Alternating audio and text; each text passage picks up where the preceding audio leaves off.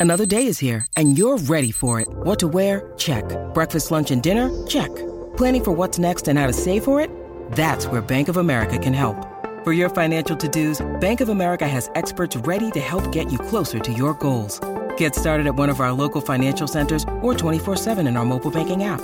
Find a location near you at bankofamerica.com slash talk to us. What would you like the power to do? Mobile banking requires downloading the app and is only available for select devices. Message and data rates may apply. Bank of America and a member FDIC. When you need mealtime inspiration, it's worth shopping Kroger, where you'll find over 30,000 mouthwatering choices that excite your inner foodie. And no matter what tasty choice you make, you'll enjoy our everyday low prices, plus extra ways to save, like digital coupons worth over $600 each week. You can also save up to $1 off per gallon at the pump with fuel points. More savings and more inspiring flavors make shopping Kroger worth it every time. Kroger, fresh for everyone. Fuel restrictions apply. Yesterday's concert is a proud member of the Pantheon Podcast Network. Believe it or not, sometimes it's harder for us to get small than it is to get big because sometimes you just want to overcompensate because there's just two of us up there. And so it's like, man, it's got to get big. It's got to get big. And we've figured out how to do that. And now I think half the time we're trying to figure out, all right, how can we be like really small and kind of chill? And then that'll bring some contrast to those really big moments. Uh, so that's what a lot of.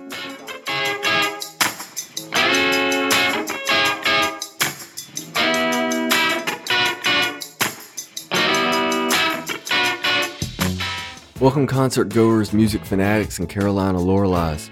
My name is Lance Ingram, and in this episode of yesterday's concert, Illiterate Light members Jake and Jeff talk new album, upstaging headliners, and friendship. Grab your earplugs because we're about to break all the rock and roll cliches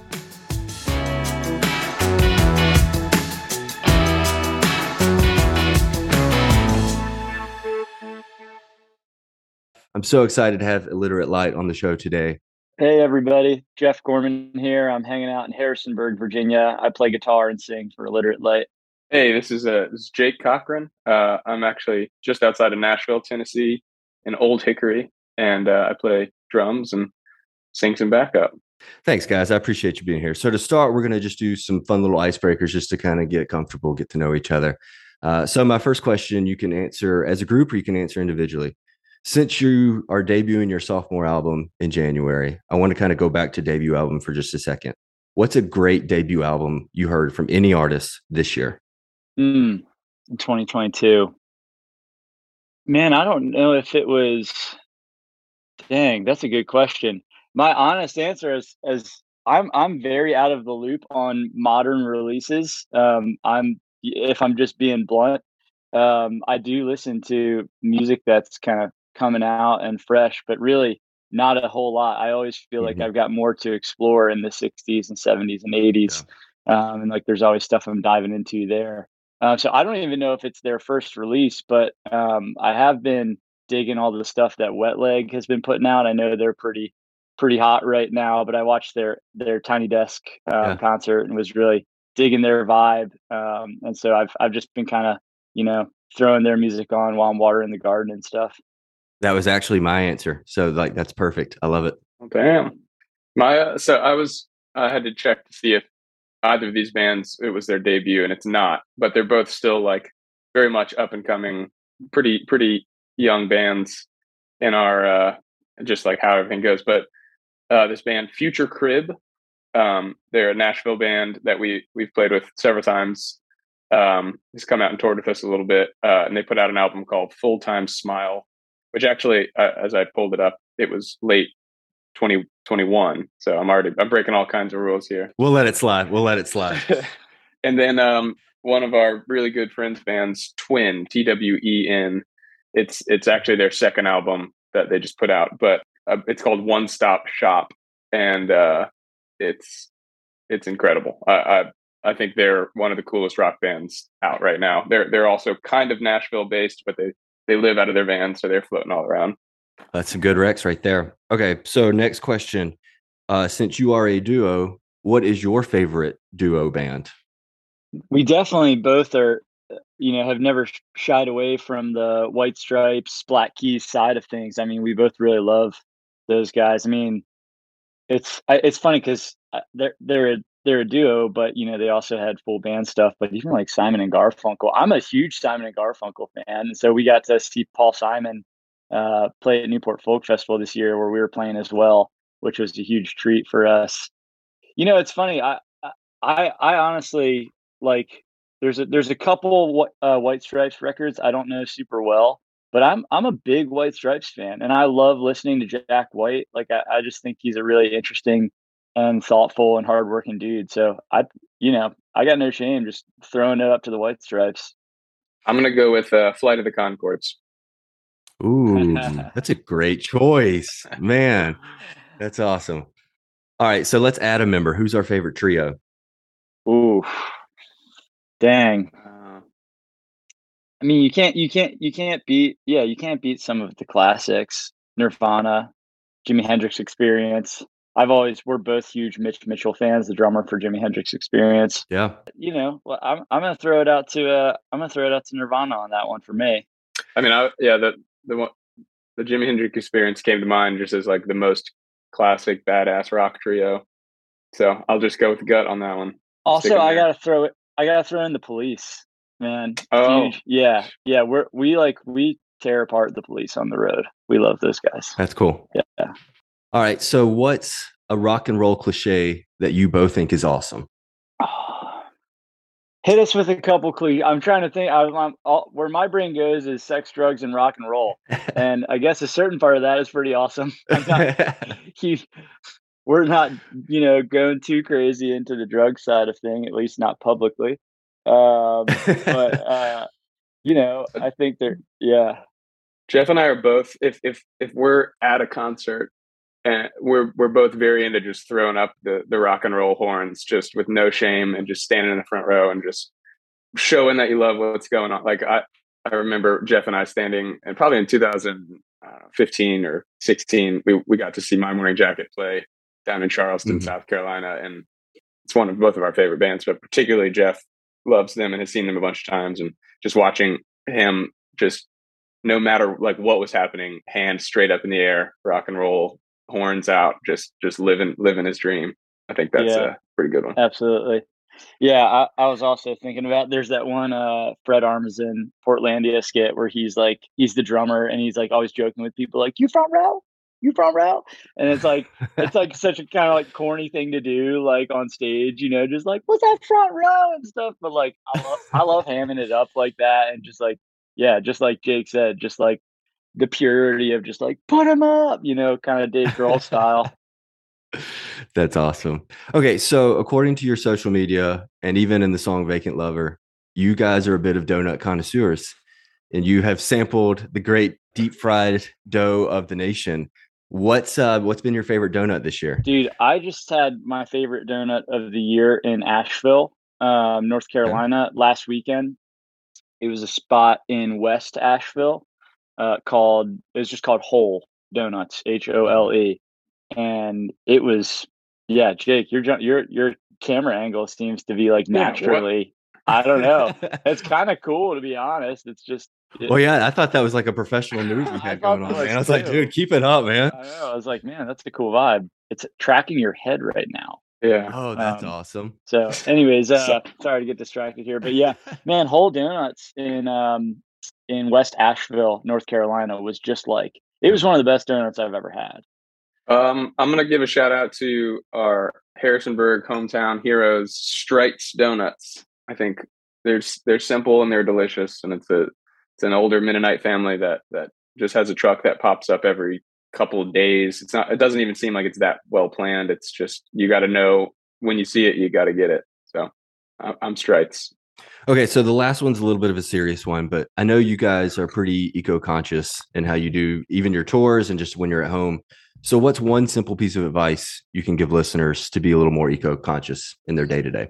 You know, I always just think about starting small and doing something that is actually attainable. I, I was doing a, a Zoom um, with a with a college class the other day, and we were chatting about this um, and I was just sharing one one thing that my wife and I do around town, and it's it's something that we've established as a couple. We try to hold to it, but we're also really flexible. We don't beat ourselves up. But anytime we're going somewhere under a mile in town, we ride our bikes there. And I love that because a it it integrates us into our neighborhood and our community. We're out, we're getting fresh air, we're yeah, just being healthy. We're also reducing the amount of cars on the road and and fossil fuel usage. But that's like such an easy one that um, I I had seen a sign in 2012 in our town that was encouraging people to do that, and um, and that was the first time I really started riding my bicycle more, and that led to so many things in my life. So I always kind of come back to starting with something really small and that brings some joy and is fun. It tends to lead to a bunch of other things and opens your life. So I I, I have liked that one. You know, if you're going somewhere less than a mile, ride your bike there, and most of the time you can get there faster than driving your car. Well, it's funny you say that because I grew up in Mississippi where everything's a little more spread out mm-hmm. than just a mile in a lot of cases. But right. when my wife and I took a trip to New York and we walked everywhere aside from yeah. just, you know, going out of the borough or whatever. And it was just amazing how much more we took in the architecture, we took in the people, the shops. I mean, we just felt so much more inundated with the city because yeah. we were walking and taking it. I mean, granted, we were on vacation, so we could go a little slower. Yeah. But I mean, I, to to your point, I mean, it really was our favorite part of the trip was just walking around the city. Yeah. So just echoing your point there. And that, and that's a big part of, and I won't go too you know heavy handed on this, but it's just a big part of the way that our country has developed. You know, it's like you go to Europe and stuff, and there's people walk and bike everywhere because a lot of these towns were built, you know, a thousand years ago, 800 years ago, 500 years ago when the automobile didn't exist. But the, you know, like somewhere like in Oxford, Mississippi, and and even further than that westward, um, the infrastructure of our country was built with the automobile in mind. And so, um, so things are really spread out, you know, and there's a part of that that's amazing. And then there's a part of that that means you can't ride your bike or walk most places when you go outside the city. Jake, do you want to add anything? No, I think I'll just. Uh, I like what Jeff said. I'm, especially living in Harrisonburg.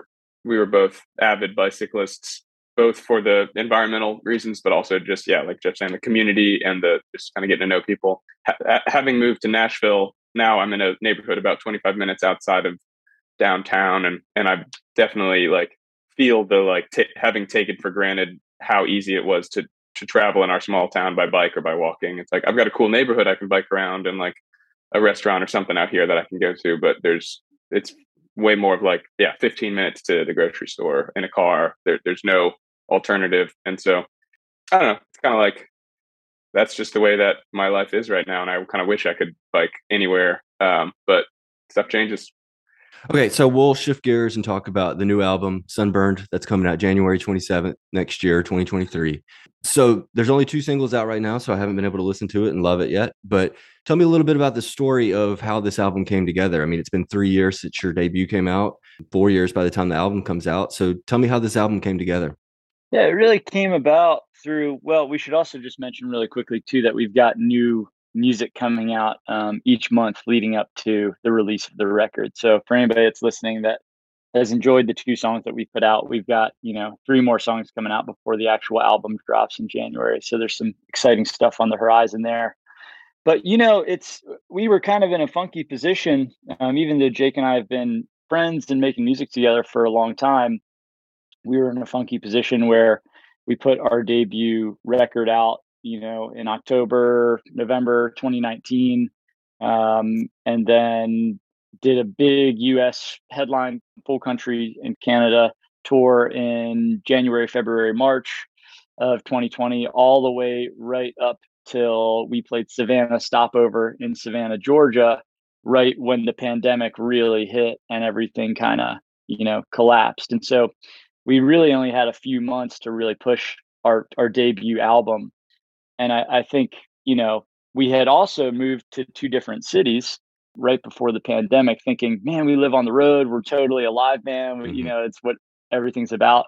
And then all of a sudden there was, you know, an inability to just kind of be neighbors and, and working on music intimately. So the first few months of the pandemic, I mean, we I we were just kind of starting to write new material, sending things back and forth on the internet Um, we did a few writing sessions in both Richmond and Nashville. And I, I think the the main thing that changed for us for this record, and one of the big things that started to come up was, you know, this feeling of, all right, this isn't going to be an album that's crafted in front of people. This isn't going to be an album where it comes to life um, on the stages and clubs throughout the country. It's going to be an album that comes to life in the studio. And on our first record, I think we were trying to be a little bit, we were trying to really showcase what our live sound was. Um, we didn't go too heavy handed in production, we didn't go too heavy handed into overdubs. Um, and then on this new record, we just wanted to embrace the studio and just find a new sound and a new voice within the studio. And so what that meant was some more songs that were maybe written on piano or synth that was then kind of reinterpreted for for our live sound. So like for example, the song that just came out, Heaven Bends, um, a couple weeks ago, really the first half of it is more of like a sort of like programmed, even like dance feel with some synth stuff and some cool little production tweaks. And then the back half of it is like this like raw very much like our grunge side. So a lot of this record was embracing the studio and and just kind of leaning into the weight and the heaviness of the last couple of years. And uh, yeah we ended up recording about 80% of it in richmond virginia. And then throughout the pandemic jake bought a house that came with a studio in the backyard and then i built a studio in my backyard. And so we both used our home studios um, to add some really cool textures and things like that. Um, so the record, I think, you know, overall, it was about embracing the studio, just doing something that we loved, and just finding new sounds that we thought were really captivating, and also just kind of taking creative control and just and just using our own spaces that we built and that we inhabit, and and um, so yeah, that's a little bit of the the backstory. Do you think this album would have been birthed had it not been for the pandemic? Because I mean, you were saying you would have been on the road otherwise, right? I don't think so. I mean, I I, I know a, a, an album would have been birthed, but I look at you know I have like a running list um, on my phone of just like song ideas that we're working on, riffs, blah blah blah, and when we're together and we're you know and just kind of jamming, things become a little bit more riff based, you know, and it's a little mm-hmm. bit more guitar, drum, bass centric. And then when we kind of break off, you know, that's when we start to experiment and maybe say, all right, well, let's take take a like let's just start somewhere else. And so a, a new record would have come had the pandemic not hit, but it wouldn't have been this one, and we're really happy with it.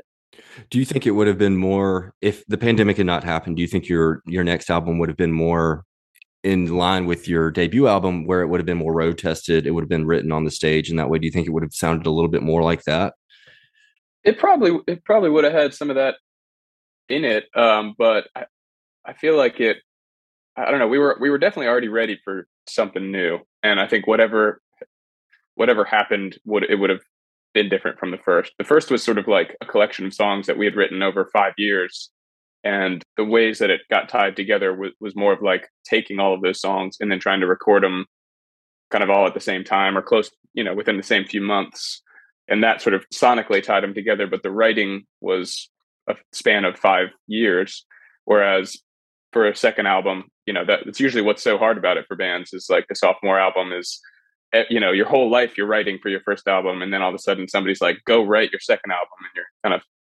that's why it can be a little you know it at least shows that something different comes out when you really just focus on a period of time. So yeah, I think I think what came out is is uh, what came out of that era for us. I'm way more excited about than our first record, and maybe it's just because everybody. I, I love the new thing. Everybody, you know, every artist is probably thinks their their newest song is the best one, but just the the way that we spent time on it and shaped it into something that feels really cohesive. Like it's a it's a record that it's 40 minutes or so, and I think it's the kind of thing you uh, you put on and listen all the way through, and it has a an arc to it. And but it's you know you can still just pull a song out of it and be like, oh, this one's my favorite. It's not like super cinematic or something. Uh, uh it's it's still just song after song after song, but it just to me it feels like one body of work, and and that's something that I'm really excited about I want to kind of touch on something you said about the sophomore album is, you know, that's another rock and roll cliche is the sophomore slump you see with so many bands. Yeah. Were y'all aware, were y'all consciously aware of that as you were writing this album? Was that something that you just didn't care about? How did y'all approach that in any way? Honestly, I think starting starting out the writing process, we were both a little stressed in just how how to do it and and we had changes going on in the like background of, of our band and and what label we were working with and and the pandemic hitting and so there was just a lot of those stressors and i think when we finally like sat down to pick the songs that we were going to record for this it was very much a decision to to pull the stress off and just be like what the the stress that we're lumping on to ourselves of like oh we got to work with the biggest producer or the like this time frame or this studio or the, and, and it has to sound like this and has to be then this this has to have a hit on it like that you know are we writing radio hits and that sort of thing. Once we kind of like stepped back from all that and we're just like man it's like screw that. Like like that's not helping at all.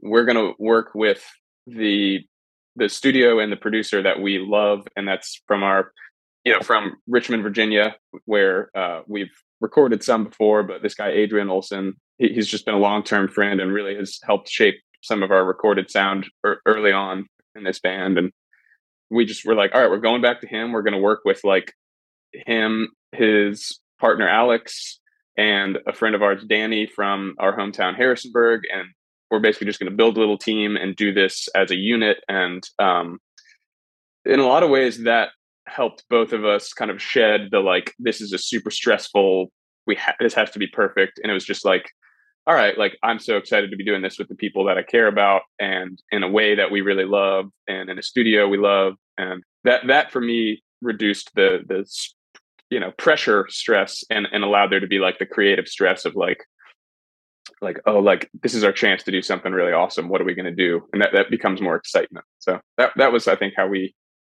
kind of like rotated around that i'll also just add too i mean just just being very realistic and and sober minded about like our our kind of growth as a band like I, I don't think that our first record it, you know it wasn't like it was like this gold record where it was then like the the bar was so high that the sophomore yeah. album it's like destined for failure we were like oh yeah the first record's great and there's some real gems on there and and there's things that we worked really hard on and then but we just we we're not really in that vein where the the sophomore slump is going to kill us because you know mm-hmm. we're still. I really feel like we as a band each album, which I can say that with a little bit of confidence because we're now working on the third album. Um, I feel like is is just kind of getting keeps getting better and better, and there's like more cool stuff that we're you know kind of walking into. And so I, I feel like there's some bands out there, you know, I don't know, this is a funny example, but like Third Eye Blind, like their first record was just like massive has like a few humongous hits. A few years later they put out like blue still a cool record but like not nearly as as big you know there were so many bands in the 90s where it was like the first record was everything then they and i think we're just operating with a totally different paradigm. I mean we're we're just like we we take more of a you know blue collar like working man's attitude to to what we do and we're not really looking for overnight success. We're we're trying to just make every show really awesome, and we're and we're just trying to find songs that feel good in the moment. So yeah, so I think that's that was a little bit of where our heads were at as well. That's I'm reading Stephen Hyden's new Pearl Jam book that just came out a couple weeks ago. Oh, I've wanted I've wanted to get that. It's yeah. really good. I'm uh, I'm pretty close to being done with it, and it's really fantastic. But that's the thing that the kind of overarching theme is about how Ten just kind of screwed up that band in so many ways that it just set this unreal precedent right. for a lot of their career, and it really set them in a lot of turmoil. And what I'm hearing from you guys is that because you didn't have a 10 for your first album, and let's be honest, who does have right. a 10 for their first album?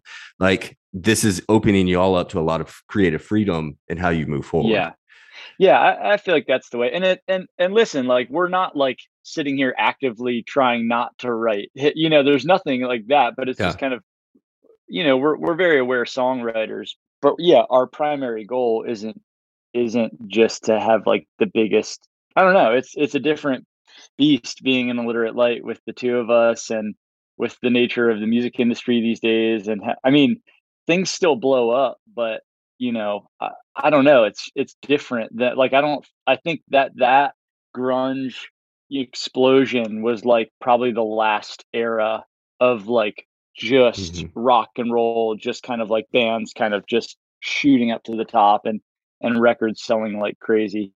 You know, early 2000s there was there was still like big waves of that as well, like Strokes and Killers and stuff and the Foos have always kind of done their thing, but I don't know what bands like Turnstile's blowing up right now, but they've been on the road for 12 years. You know, they've been putting out music since like 2010, 2011. Yeah. So um so I don't know I don't know who that happens to in rock and roll anymore. Well, and that's one thing I want to talk about, you know, especially Heaven Bends. Like that's a pretty heavy song. I mean, like and heavy and it's kind of odd that heavier music is having a little mm-hmm. bit of a resurgence with bands like Turnstile and stuff. But at the same time, the overall narrative yeah. is, you know, heavy music has died. It's in the past but we're seeing a resurgence of it. So, can was that something that kind of played in your mind when you were writing that, or was? I think there's two things I'd mention to that because I I often think about too. I'm like, I wonder, uh, you know, I don't know if like critics are saying this, but I I sometimes feel like some of the heavier music in the mainstream is is kind of dead as well. And I don't know if it's because like I look at even my own listening habits.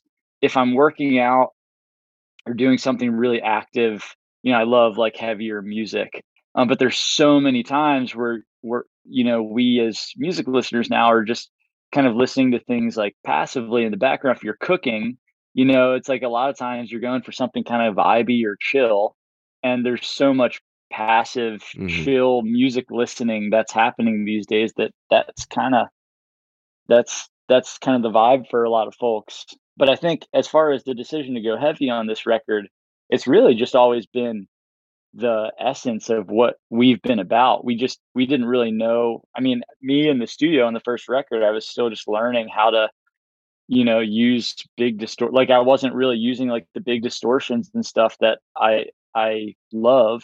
I was just, you know, I was still just kind of figuring out our studio chops and on this new album it was just like screw it like we've we're we've grown you know like there's new guitars there's new amps and we know how to really just dial in. So i, I don't think there was like this conscious moment where we are like let's go heavy. It was just kind of like we've been heavy for a long time and now we're figuring out how to capture that.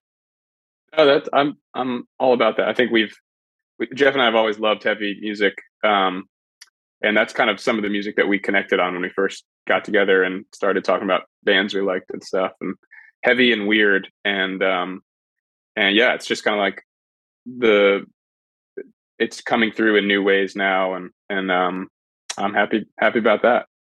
Well that's one thing that i mean especially with your first album it's just the two of you but you have a very massive sound. I mean it sounds like a lot more players are in the room and you know especially y'all leaning more into your production on these these new songs that i've heard so far how are you going to replicate that live? I mean it sounds like you have 18 people in the room playing with you. How do you replicate that? Yeah. There, we've we've got our own little you know tricks and things up our sleeve. Um, it's important for us to mention that like yeah at, at this point you know and as far as we're concerned with the way we see the band going like everything is happening live and in the moment in our shows. Um, everything that we're doing that you come and see live is just it's we've you know we've got a couple little things that we trigger and sample and stuff like that but you know it's it's it's a little bit of the the playing my playing style you know when we're jamming on something i'm i'm trying to fill out the space you know and so just the way that we you know i'm playing bass with my feet and then the way i'm playing a lot of the guitar stuff with big open tunings and I just bought a Marshall off of uh, Luther Dickinson from the North Mississippi All Stars. Oh, cool! So I just bought his touring amp from that he used from 2001 to 2020. Um, and so it's a nice big, you know, just guitar wise, things are kind of beefing up. But you know, it's like a lot of uh, a lot of what we do and the way we write. There's just little finger picky things and just little I don't know, tricks that we have to always kind of fill out the space. Believe it or not, sometimes it's harder for us to get small than it is to get big because sometimes you just want to overcompensate because there's just two of us up there. And so it's like, man, it's got to get big. It's got to get big. and we've figured out how to do that and now i think half the time we're trying to figure out all right how can we be like really small and kind of chill and then that'll bring some contrast to those really big moments uh, so that's what a lot of what we're dialing in on this this tour that we just did and and the next four weeks when we go out on the west coast. That's one thing that we're working on. For some reason it's a, it's a question we always get. It's like how do you get so big? And i'm always just like i honestly just like it seems natural for some yeah. reason well, that's I was wondering how much of the drums factor into this big sound. I mean, that's what I think of when I think of big sounds. Is especially the '80s, the like the big drum sound is a lot of what made like have like Def Leppard what they were. Like Jake, what do you think about that? Like, what's what's your take on that? I mean, I think there's a big difference in in like how to artistically do a recording and then do a live show. Um, the the drums, the the less that's around the drums you know like like just if you listen to just a recording of a drum set that's always when the drums sound the biggest and the coolest and then you layer stuff on top of on top of it and it makes a song and that's but it, yeah it's like what can you strip away to to let those drums really blossom? But the uh, I'd, I'd say like the live the thing that we approach differently than than i think a lot of other bands and it, it, to me it just feels like more of like i don't know what i grew up on but it, letting the live performance be be its own thing. N- not like there's so much attention to detail in recording and most bands right now are recording first and then coming out and playing music and so th- this whole concept of like yeah we want the the live version to be as close to the recording as possible and i just feel like that's never been jeff and i's approach. Um, and part of what that means is like there's some there's some parts missing live that that I, I, think the energy of the room and of a, gr- a, group of people and of the experience, I, I honestly think it amplifies that. You know, the, the, fact that there's something missing, or like you don't know what's even if you know the mm. song, you don't know what's coming next, and the fact that Jeff and I will take our pretty normal, you know, songs that we write and record, and then on any given show, something will happen and we'll we'll change in the instant. And there's only two of us, and we follow each other really well, so it's like you know, today, you know, we're playing Carolina Lorelei, but it, it's going really fast and and it's way heavier. And then tomorrow it's going to be really chilled mm-hmm. out, and like one fan might come to both shows and and have totally different experiences. And so, really, like the to me, the dynamics of the show, both mm-hmm. volume, you know, like we get we have totally acoustic moments of the set where it's like we sometimes unplug entirely or sing into just one microphone and then the next thing we do is like the loudest thing we can possibly think to do. And um and then yeah just the like the dynamic of being in person and what you know that that's that's what i feel like makes a show feel big is just like if if there's those changes if it's just also you could just be big the whole time and that's its own thing. I, I absolutely love just like i don't know like grungy basement DIY house show kind of stuff where it's like the band brings in half stack amps into a room that is like barely big enough to stand up in and just 15 20 minutes straight of like the loudest thing you've ever heard. That's its own world that i really love but i think we play with the dynamic a bit more. Yeah now that we're doing longer sets and stuff that was kind of our approach for like a bunch of years was like every show was 30 minutes and so it was just like just a dead sprint, loud as can be, super fast and heavy for 30 minutes. And then now, you know, like headlining a lot of nights, we'll do 60 or 75 minute shows. And so we're really finding dynamic moments and acoustic songs and then really heavy. And, but I was just thinking about, so we were just on the road for the last five weeks and then we've had a few nights off here. Um, me and Virginia and Jake in Nashville. And I sat in with some friends um, at the rock club at the end of my street the other night, and they were doing like a kind of like a middle school prom um, sort of like vibe night, like covers basically. But everybody in town was there. It was a great time. It's a college town, and so we played a bunch of covers, and we played uh, Oasis. What's not what's the story? Morning Glory, um, Champagne Supernova. It was really fun, and people were digging it and stuff. And then last night, um, my brother-in-law, who we played the show together, we were hanging out just like chilling. And I was like, dude, have you ever watched Oasis interviews? Like, they're so funny, man. We got to pull some up. So we're just like YouTube rabbit hole in it. And um, and we found this clip of Oasis in 1996 playing in Manchester. like stadium crowd, just tons of people, and they're playing Champagne Supernova. And I swear they played it like 40 BPM, like fast. Like yeah. it was like so much faster. It was like, where were you while we were getting high? Someday you will find me company. It was like, it almost was like crazy. But the you could hear the crowd like singing over top of the band. Like everybody was so into the moment. And I was like, this kind of just sounds like bad and way worse than the record, but like it's a really cool, really cool moment. And they're just a mm-hmm. live band just doing their thing. Well, that's one thing that I want to talk to you. I've only seen you guys once, and you were, I'm not going to say the headliner, but you were you were the middle act on the show and you absolutely blew out the headliner. I mean, just absolutely crushed them. There, I have not seen very many openers do that. Uh, it's it seems like something that's very passe now to kind of be respectful of the headliner. But I mean, that's an old rock and roll cliche. Like I read Alice Cooper's biography, and he was talking about how he just wanted to go out and crush every single person that he opened for. You know, is that something you guys strive for? Is to crush the openers and do just you know put on that great show, or how do you all approach that? Honestly, yes. And I mean, and I I feel like very much you know uh, honored and not offended when the opening bands that we take out take the same approach. Absolutely. And it's and everybody's homies. You know, it's like there's nothing going there's no animosity at all but you just know i'm walking out on this stage to a few thousand people that probably don't know me and aren't here for me um and it's yeah. my job to yeah sorry i'm getting distracted by jake's zoom feature is there i don't know it's amazing people listening to this are probably like what are you guys talking about but is there any chance you can turn it off or i i've uh, tried I, I can't figure it out I, am on okay. my ipad but all right. Oh, no wait, worries. hold on. No, I, no worries. I think I got it. I there you go. All right. Go. Great, great, great. Sorry.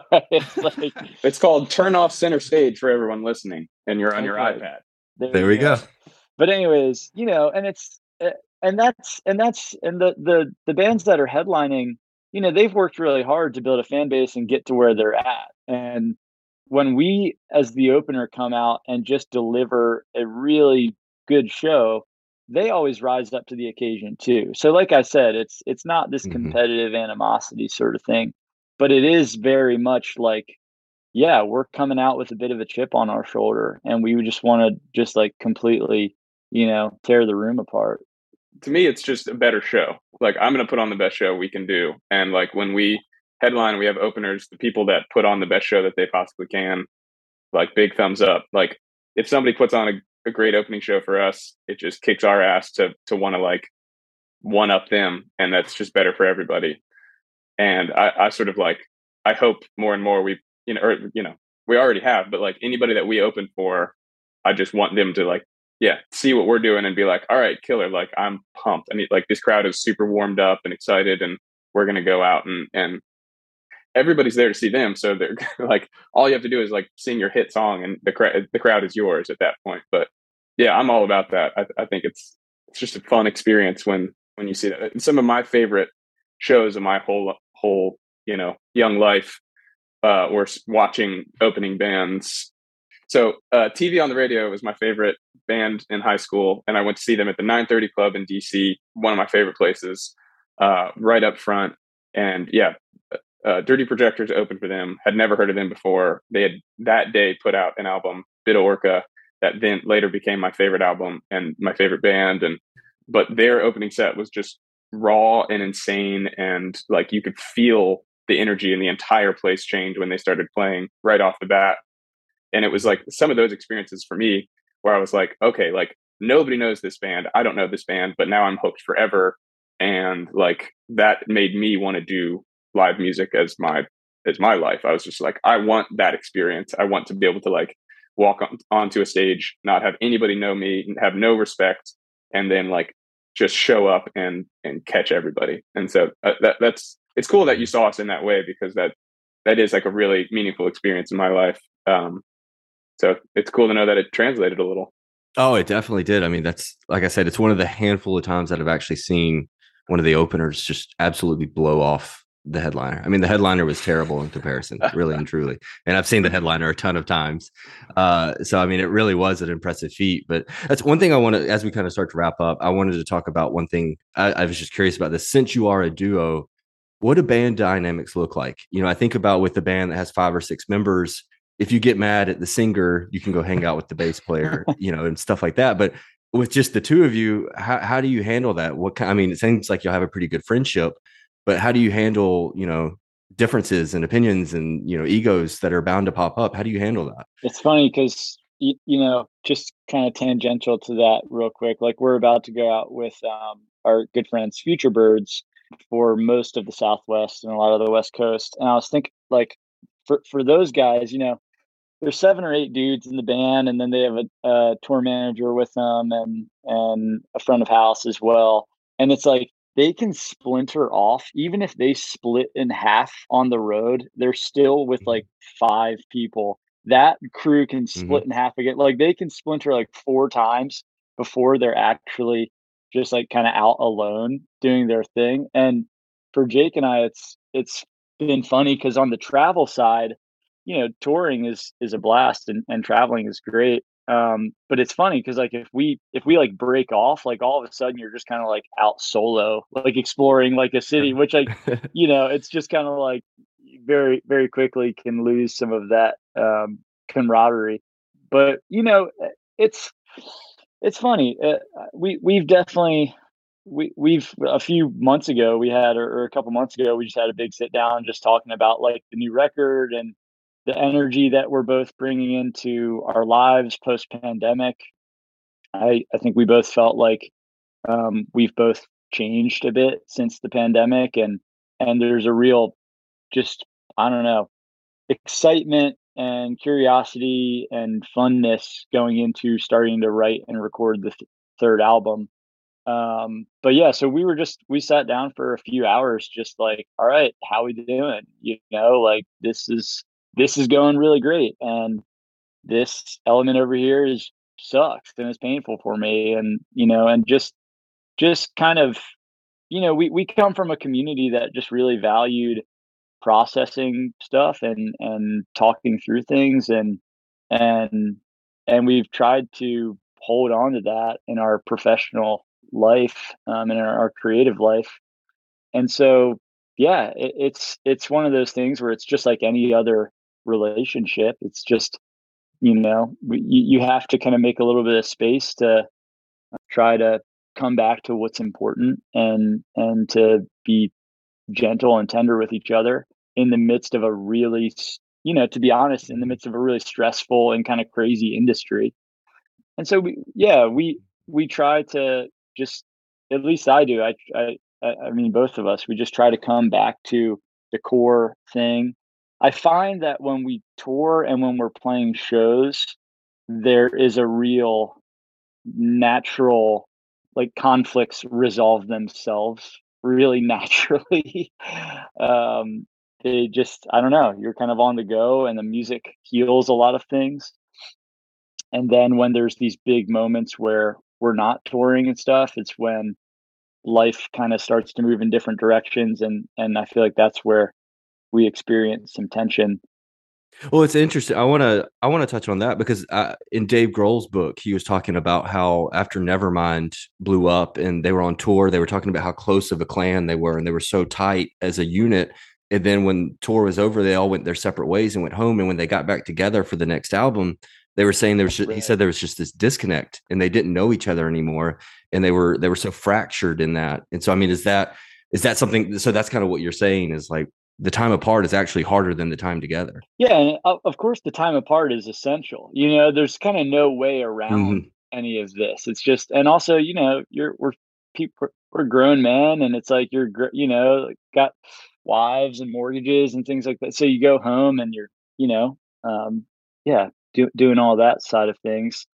But yeah, I don't know. I, I we we haven't had anything that's come between us. Like we've never gotten a fist fight. Oh, that's uh, disappointing. Uh, you know, we've never. I was hoping like, for some rock and roll. I know there, it's man. really stuff. Dude, we've got some stuff to work towards. Um, but you know, it's it's and yeah, there's there's been like I don't know. I don't even think we've ever even like just. I think there's been times where we've been really pissed at each other and have had to like address that, or also just realize that we misread a situation or something.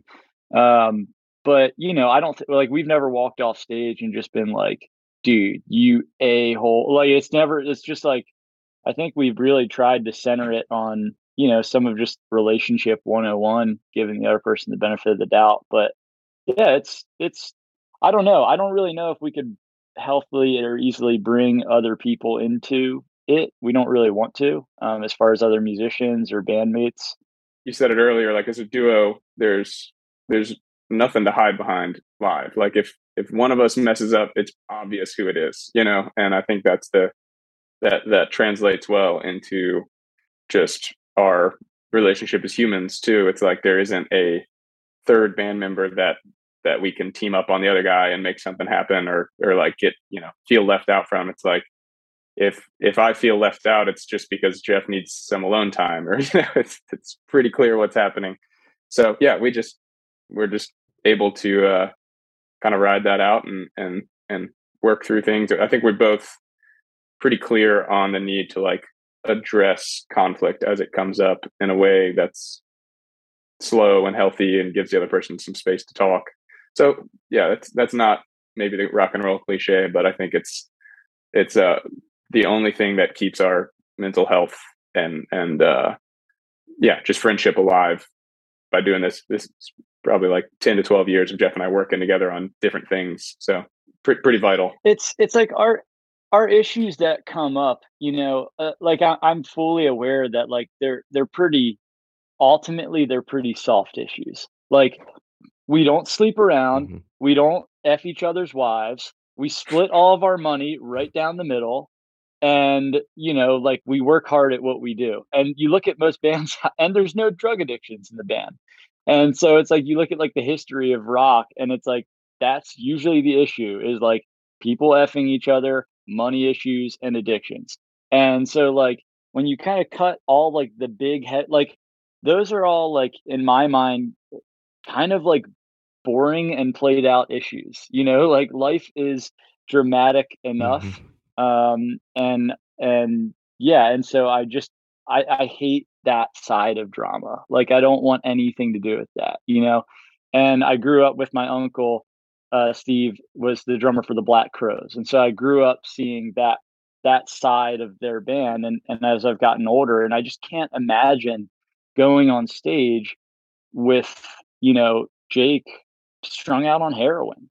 You know, like that's insane. Like, and that's the way a lot of rock bands have existed. And and and so yeah, so we just we keep our issues very very minimal and uh and try to focus on the music. And you know i think because of that we're both like pretty pretty happy dudes.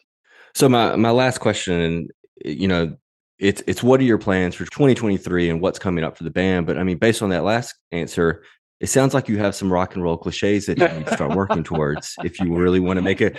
I mean, if you want to make a really good biography yeah. one day, it sounds like you got to add some drama. Sounds like somebody needs yeah, to get addicted yeah, to heroin next year. Like, you know, somebody's wife, you know, somebody's got to start mixing things up here. You know, y'all are a little too healthy for my taste. Like, this is going to be a pretty short autobiography, guys. You have a good heroin guy you can connect me with? I, uh, it's funny, man. Yeah. That, so I mean, even just go like a do like a Syd Barrett route. Just do too much acid, get spun out, write the album about him. Like you gotta, gotta mix go. it up a little there bit, man. Go. Yeah, it's so. funny, man. It's like because you because you know, kind of back on that point. It's like uh, I heard Jerry Seinfeld talk on a podcast not long ago talking about the early days of you know they did nine or ten seasons which was like crazy back then and and people were mm. asking mm. about that and there is this there, you know and we all love that rock and roll side of things that's just that's yeah we that's what we expect but like even you know take dave grohl's autobiography and like he he saw mm-hmm. all the crazy shit eh, you know in the first punk band that he was in uh fear no wait, not fear um yeah fear and then uh, and then obviously everything that went down with nirvana but like you know for me like his eh, when he talks about and I don't think I'm going to be well. What's the word? I, am going to give away part of the book right now, but you know, like later in the mid 2000s, when he talks about having a big breakdown, it was from essentially workaholism and caffeine addiction, and mm-hmm. you know that's very different than like mega mega drug addiction and all that sort of stuff. And so I looked at his my my king right now is Bruce Springsteen, and I'm listening to his autobiography for the second time, and he he has a very a very similar approach, which is like, you know, the the drama of my life is played out in the songs and not in my personal life. Mm. And I really hold to that because I'm mm. I'm not looking for that. But the music is going to be crazy. The shows are going to be crazy. That's where I'm going to leave everything on the table. And so I know there's those artists out there that you know have made amazing music and have also lived lives where you know they haven't thrown it all away and um, die young. But to the to the to the pr- Springsteen point, the music is what people connect to. Exactly. I mean, you like the Motley Crue stories are fun. Yeah. And you know, watching a silly movie about it is a good way to pass a couple hours. But like at the end of the day, if I'm looking for something to touch my soul, I'm gonna listen to Bruce Springsteen albums, not a Motley Crue album. Exactly. And that's ultimately the goal of what y'all are doing. That's exactly it. Yep. So okay, so last question, I'll wrap it up. I know we're kind of going over.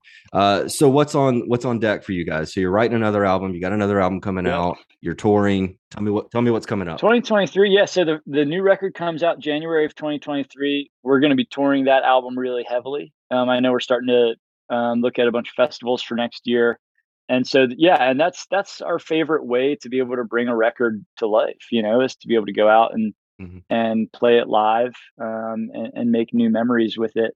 Um, so we'll be tour- touring the whole country for sure. And then, yeah, this December and January, we're we're holing up and spending some time at Jake's studio in Nashville and my studio here in in uh, Harrisonburg, Virginia, and starting to write and record a new record. You know, it's it's. I feel very focused in what we do right now. I don't feel like there's a whole lot that I want to do other than write music and tour and and that's you know it's like i got a couple little hobbies outside of that but i think that's what's on the agenda for illiterate light is just really really creating new music and feeling like that's what we're passionate about right now. Crank crank forward. Well guys i appreciate you joining the show. Thank you so much. I really enjoyed talking you with you. This has been wonderful. Best of luck in uh your heroin addictions and all your infighting and all that good stuff. I, I wish you the best of luck. Thank you. We need help Thanks for listening to another episode of yesterday's concert. Thoughts? Similar experiences? Disagree? Let us know on Twitter, Instagram, and even TikTok, or you can email us at info at yesterdaysconcert.com.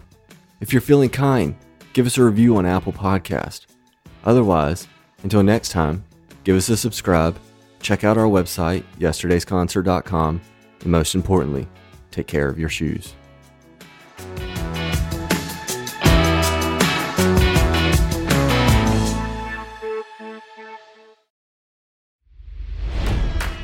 It's NFL draft season, and that means it's time to start thinking about fantasy football. FantasyPoints.com features industry leading experts and prognosticators using proprietary hand charted data to help you score more fantasy points. FantasyPoints.com is the place to go for whatever kind of fantasy football you play. Whether you play fantasy football, daily fantasy sports, or do a little bit of everything, Fantasy Points has the meticulously researched content to guide you to victory. And why wait for the fall? Fantasy Points also covers the new spring football league, the UFL. Join the guru, John Hansen, Scott Barrett, Joe Dolan, and other massive names in the fantasy football universe with an exclusive offer. Use code Pantheon for 15% off any fantasy points package, including the all in package, with access to every article, tool, and data nugget that Fantasy Points has to offer. That's fantasypoints.com and code Pantheon for 15% off at Fantasy Points. Fantasypoints.com. Code Pantheon. Score more fantasy points.